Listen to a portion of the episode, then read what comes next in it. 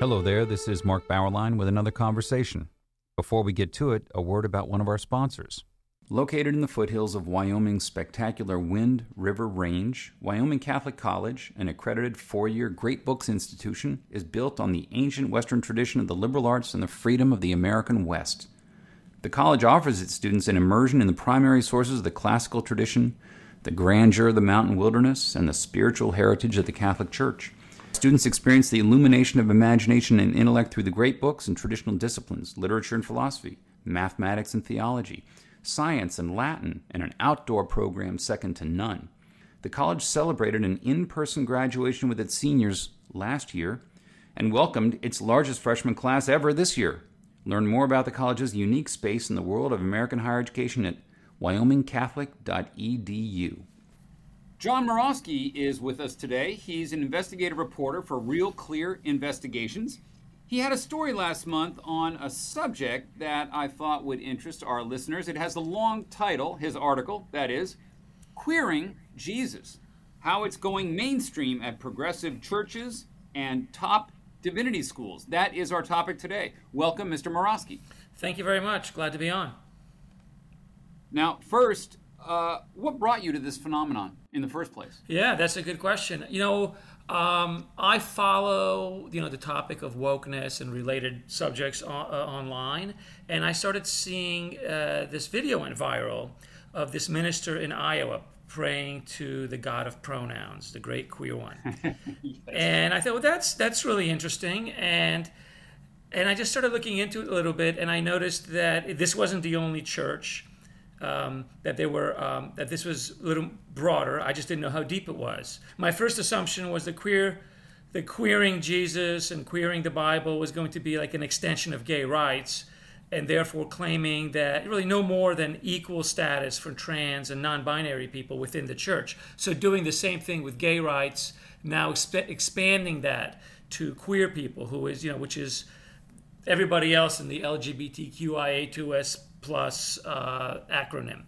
Um, plus, plus, plus. Yeah, plus, plus, plus. A lot of pluses, and you know, and lots of other things there. So, but it turns out that queer uh, theology is actually much, much more radical. Basically, if I had to boil it down to a sentence, queer theology claims that queerness is the prelapsarian state of innocence. That when people were sexual omnivores and that in our fallen state, humanity is prone to these sins of confinement, like cis heteronormativity, contractual marriage, and forced monogamy. But these are things that God is trying to liberate us from, and salvation is the ultimate liberation from these things.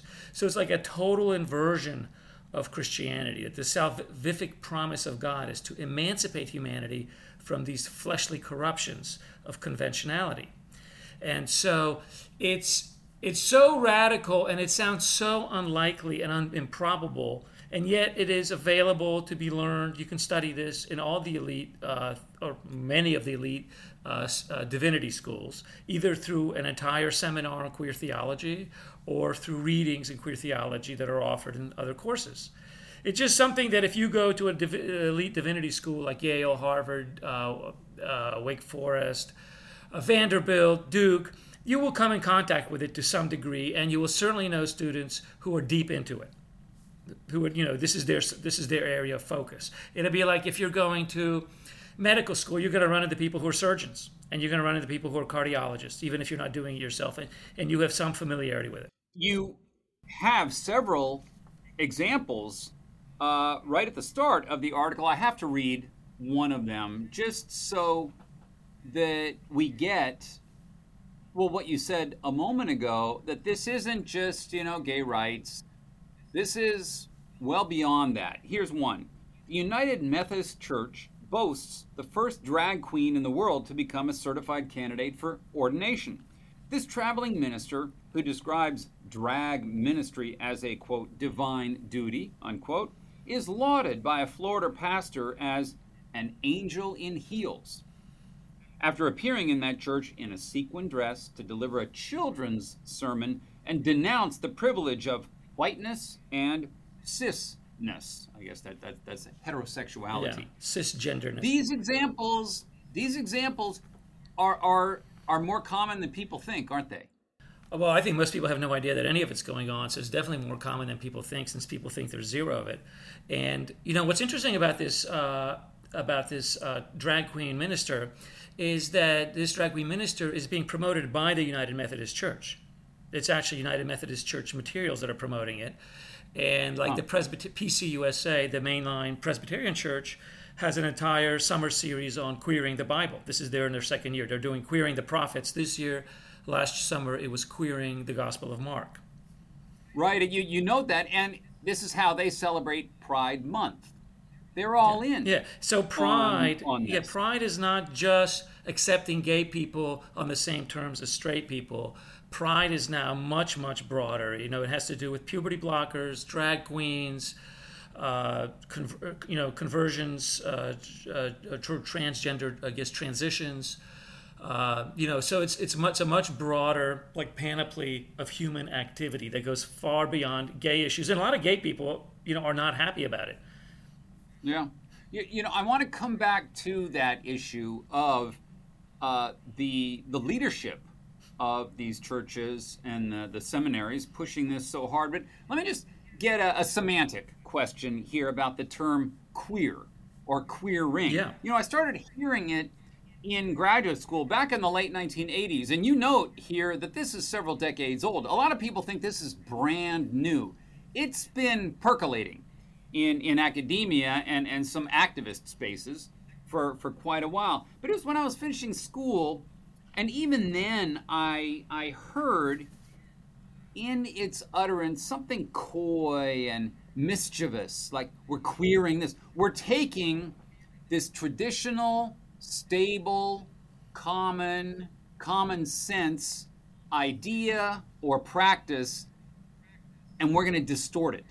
We're going to we're going to pervert it, although they would not find the term pervert uh, pejorative at, at all uh, in in their outlook. That would be the, the the queering part of it. Do they believe even today that they're doing something daring and provocative and new? You know, it, I can't read people's minds, so I, I don't know. They certainly act like they believe it. So let's just let's just you know, for the sake of argument, say they they they're they're uh, sincere people, and when they act something out, they're sincere about what they're feeling. They're not being deceptive. So I would assume that they believe that queer queering the Bible and queering Jesus and queering Christianity and queering the church is a sincere effort to get at the truth of what the original uh, disciples, apostles um, intuited. You know, they basically are making this bold claim that that the writers of the Bible, the prophets, the disciples, the apostles, Jesus and God, all together, they all intuited and understood a universal truth, the here and after, we'll call it queer theory, that postmodernists, gender scholars, and queer th- theorists discovered independently 2,000 years later through diligent research and study. But they already hmm. intuited all that and understood it uh, without the benefit of any kind of theology. It was just that that was reality to them. So, do they think they're being you know, obviously there's an element of intellectual playfulness and perversion and coyness. They call it camp. They call it camp, right? And sort of in gay culture. Uh, they also refer to cruising the scriptures. You know, so obviously they know they're being campy. Uh, they know they're being uh, they're being um, you know uh, uh, kind of on you know uh, very edgy, right? It's very it's a very edgy. It, it- it- a lot of it is about shock value, and a lot of it is about shocking the middle class. I think there's a French term for that. I forgot what it is, but shocking the middle class is like the ultimate. Épater le bourgeois. Yeah, épater le bourgeois. So we're doing a lot of that here, Les bourgeois. Uh, and so um, Well, well, you quote one line here, and, and, and I think people should know this is not about, again, uh, just current behaviors. They're going after the core of Christian doctrine and biblical meaning. And you, you, they go so far as to say, as you quote, Christian theology is a fundamentally queer enterprise. It's fundamentally queer, as you say, from the beginning. Yeah. Now, uh, what's are we? Is it? Is it really the? Are, are they really this successful yeah they're re- in the teaching institutions? they are literally taking the idea that what's on the margins, what has been marginalized, needs to be centered. So queer people are marginalized, and if you center them, they become the fundamental enterprise, right? They are at the center now. So this is like centering critical race theory centers blackness and decenters whiteness. So here in queer theory, we're centering queerness and decentering cis heteronormativity, which is a total inversion.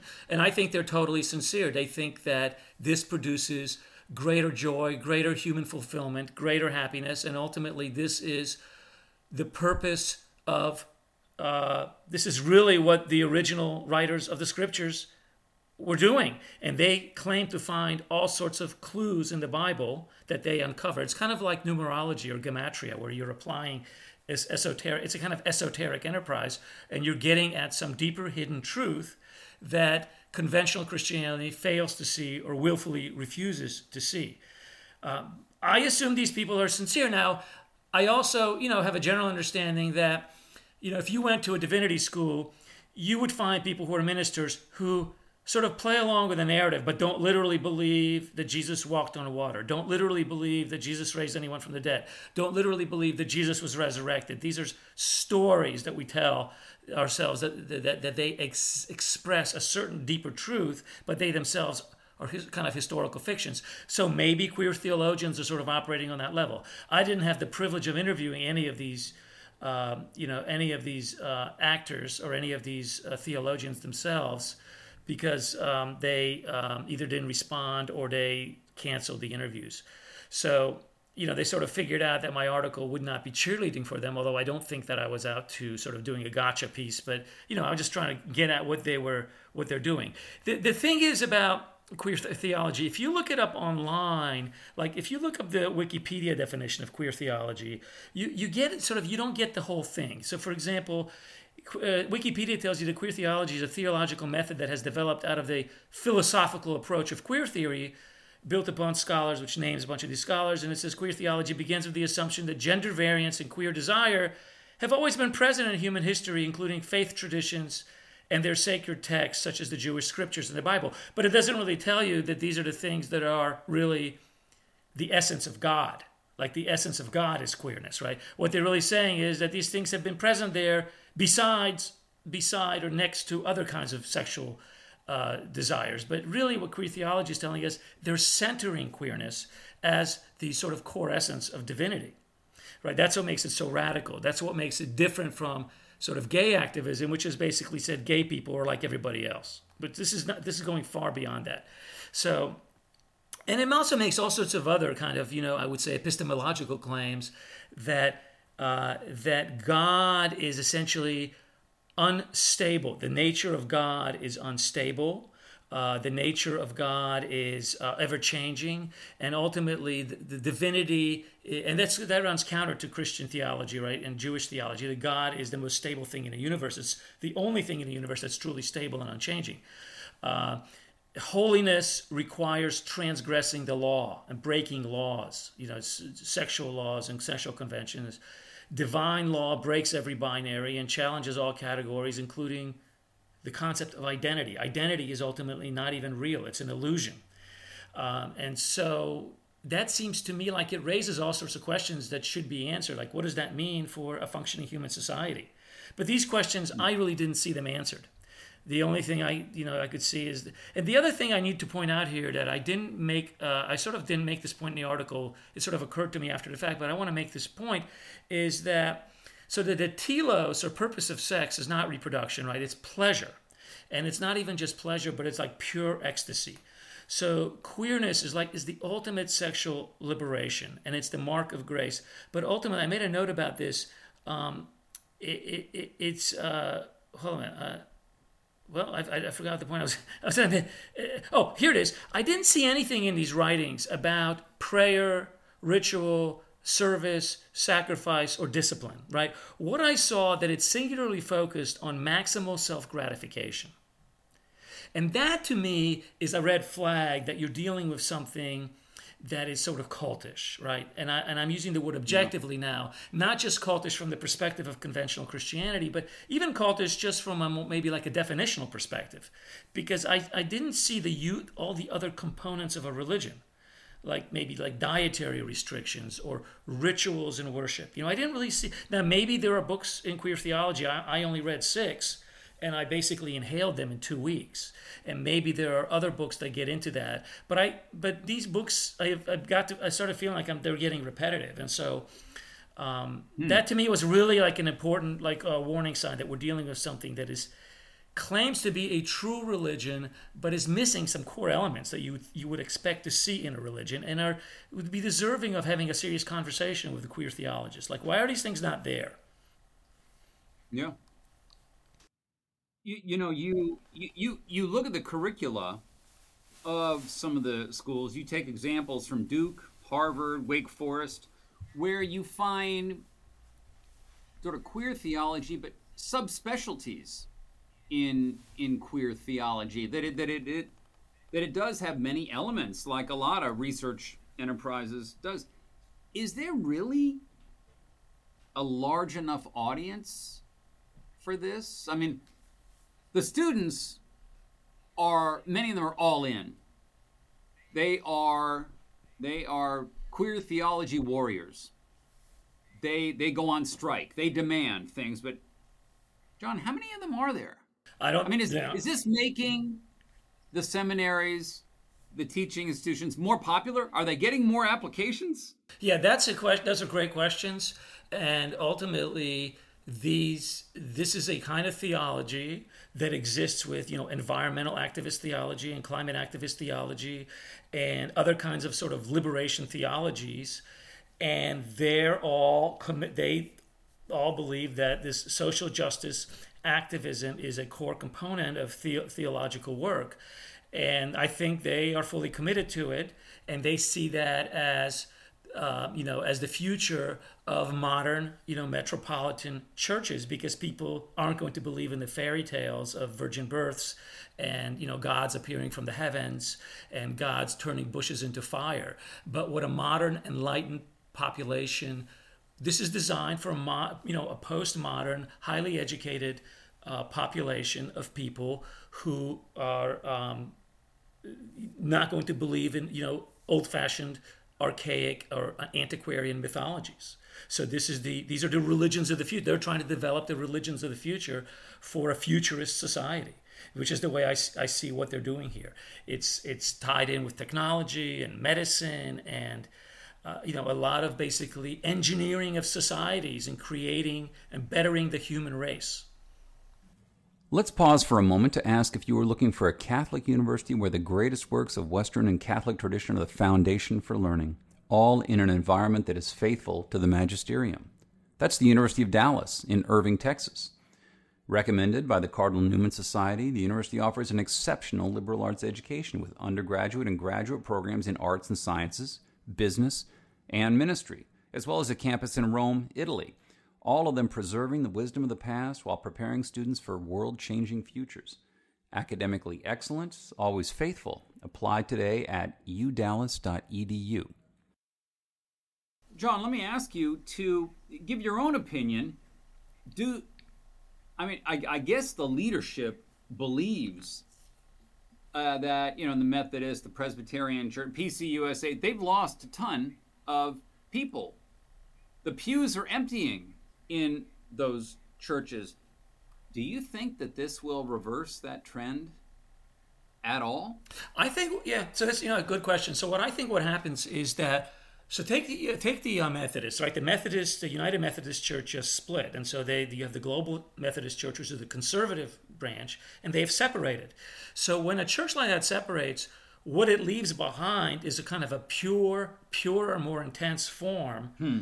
of, of the of the belief system that caused the split. The conservatives are likely to be more conservative. The liberals or the progressives are likely to be more progressive.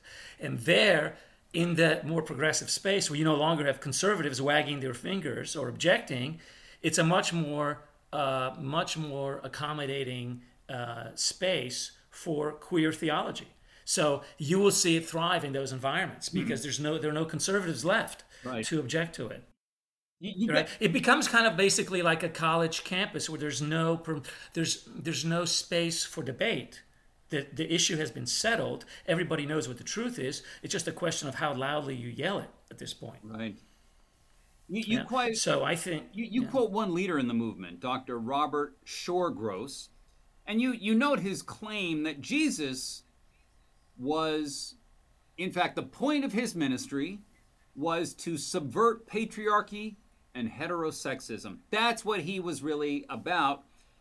And his historical contention is that sometime around the, the, the uh, Emperor Constantine, that queer legacy was obscured, lost, destroyed. Is there any sign that non queer theologists are taking that a claim like that seriously, or is this still just a, a, a group of queer theologies theologians talking to one another? I think it's the latter. I don't see. It, it, I mean, uh, you know, I, I've only. I, I. It took me several weeks to work on that art. Actually, over a month. So it's not like I spent two or three or four years immersed in it. I didn't see any evidence that mainstream theologians are engaging with this theology and taking it seriously. So I think they're underestimating its influence, but I also think they're not really there's nobody really making you know what's really happening is queer theology is challenging conventional christian claims hmm. there's a book called there's a book that's over a thousand pages long that queers every book of the old and new testament and it reinterprets it according to queer uh, queer apologetics so but there is no counter response um, for I think basically in academia it's difficult to engage with these topics and to be critical without being called a transphobe. Right. Right, because you, you immediately come into, uh, you immediately then trigger violations of the anti harassment codes, which are to prevent that you can't make queer people feel uncomfortable or threatened. Right. And so it's hard to challenge these ideas in a, But, but even in a civil way. But, but John, it's okay to make biblical believers, fundamentalists, feel challenged and threatened. That's a good thing. Well, that's that's a moral duty. that's what God wants. Right, Right. That's right. why God put us on this planet. right? Ah, yes, yes, yes. Now, you know, the Yeah, students. it, it only works one way, right? Because it only works one way. Because in this system of thought, uh, those who have power are morally obligated to submit to those who lack power, right. Right? Now- and so those who have power are defined by those who lack power. What are they going to do when uh, when they have power? Uh, what are they going to do when they have power? Um, They, they of well, course, are going to open up uh, spaces for conservatives to thrive, to speak, to be. Dis- they're going to prize conservative dissent, correct? They're gonna they're going to host debate tournaments. they're gonna host viewpoint diversity yes. contests. Yes, yes. Great. And uh, you know, and who can write the best essay challenging our beliefs? Uh, indeed. you know that. Yeah, that's, so those are all the things that are not likely to happen. Now, you, Um, you know, one event at Duke Divinity School, the students walked out during the dean's State of the School speech protesting the lack of a queer theology course. Uh, now, what happened after that is all the students were disciplined, some of them were expelled. Is that correct, or did something else happen? Something actually the reverse happened. They now have a uh, certificate in you know queer and gender and sexuality uh, components within theology. Yeah. So where they privilege the questions of gender and sex. So they ask the questions from that perspective. And let me tell you what that leads to. I want you want to lead you a little passage from one of the books I read. Um, so queerness and divergence from sexual and gender norms have been located more directly in Jesus' body through a literal reading of the virgin birth. So now they're doing literalism, saying we're going to be fundamentalists too. Through a literal reading of the virgin birth, it is possible to argue that Jesus lacked a Y chromosome. Right, because he didn't have a physical male father. His father was up in the heavens. So he lacked a Y male, a Y chromosome carried only by sperm. At the same time, Jesus clearly presented as a male, and as such, we might read Jesus' body as intersex. So Jesus was intersex. We have fundamentalist, literalist proof, right, through the virgin birth. That's the kind of readings that they do. That's that's a common one. Any any any chance of bringing back the Inquisition? No? Uh, well, it wouldn't be called the Inquisition. It would be called it would be called the moral purification of the saints, Ah, okay, okay. and it would be uh, So it would be it would be called the intersectional Inquisition.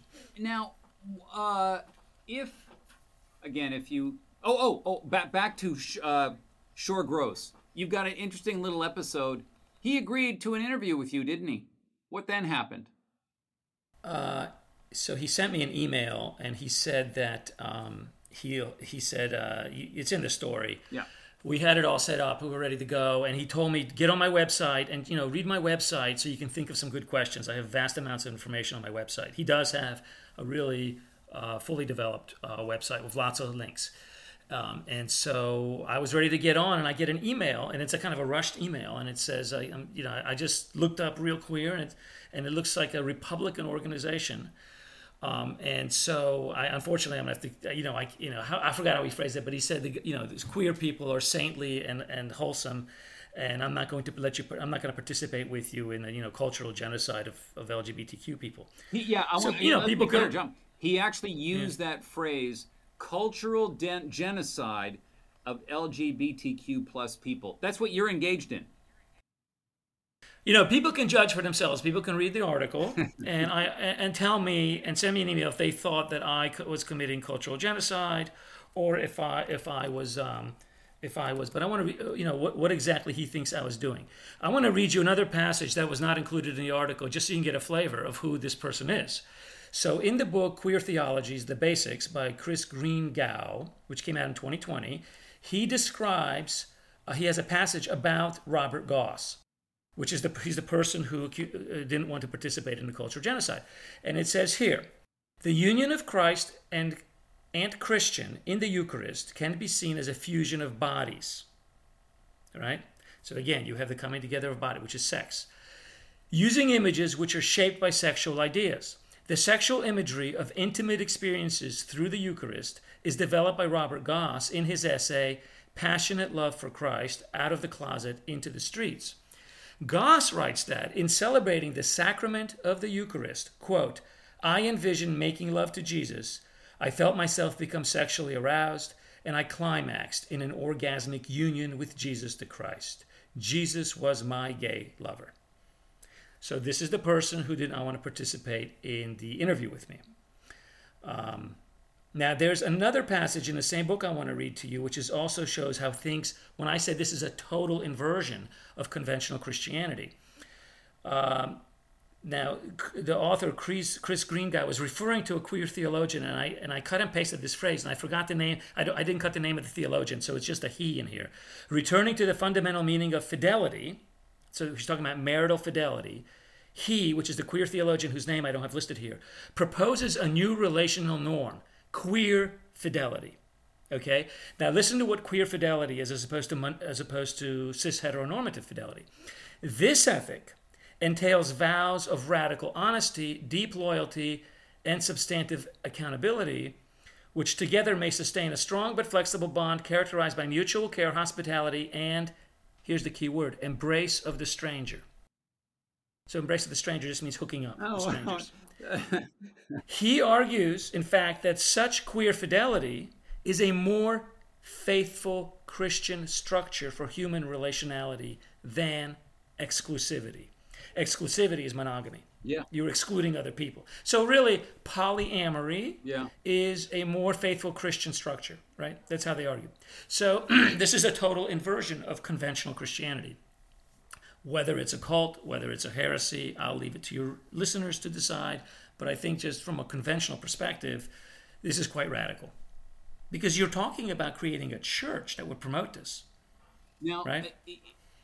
in academia, this movement, the queer movement, has prospered, expanded fantastically. It's amazing how it has swept through the institutions and and become the most. I, I think it's one of the most powerful dogmas in in academia, uh, and now in in the churches themselves. What do you see outside academia as the power grows inside academia in in the leadership zones of the churches uh, it it it becomes more visible to the broader world it, are they winning in the broader world or are they hitting some serious walls Okay, I mean, in terms of like, let's take the Democratic Party, right? So queer theory is now a core plank of the Democratic Party, right? You can read Department of Health and Human Services documents where they talk about sex assigned at birth, not even gender, but sex assigned at birth, right? Um, where you know the Biden and I'm not trying I'm not trying to be political, but these are just statements of fact. The Biden administration uh, hangs uh, transgender flags, not even gay flags, but transgender flags on U.S. embassies in the summertime all around the world. Yeah. You know, by by by by authority of the White House. I don't know how you could call this as anything other than a total victory, at least within one political party. Now, I privately know Democrats who don't fully agree with it, but they also don't publicly disagree with it, right? And so I consider that a major victory, right? A major political, social, cultural uh, and a victory. It's a total transformation. I mean, in a sense, what's happening in academia uh, is that it's creating young, ambitious, politically ambitious uh, young people who then go out and work in political parties, right? So they, these are the kinds of people who study these kinds of things. Um, and then they, you know, they work in politics and they work in political organizing. And there's a several decade delay before it enters the mainstream, right? So you, if you want to know what's going to be in the mainstream, look at what's you know what's being developed. What are the sort of uh, theoretical and experimental ideas in academia today? It's not queer theory. Queer theory is now, I would say, is kind of a, the mainstream idea. You can't really challenge it without being violating uh, codes of ethics that prevent that that bar the, the, the humiliation or harassment of gender nonconforming people. So it's very difficult to challenge these ideas. Yeah. The article is Queering Jesus How It's Going Mainstream at Progressive Churches and Top Divinity Schools. It was in Real Clear Investigation. John Murawski, thank you for joining us. Thanks for having me on. I really appreciate it. And thank you for listening to our conversation, which has been supported by Wyoming Catholic College, which combines great books, the Catholic tradition, and the great outdoors of the American West into an extraordinary education. Go to wyomingcatholic.edu or contact the admissions office at 877 332 2930.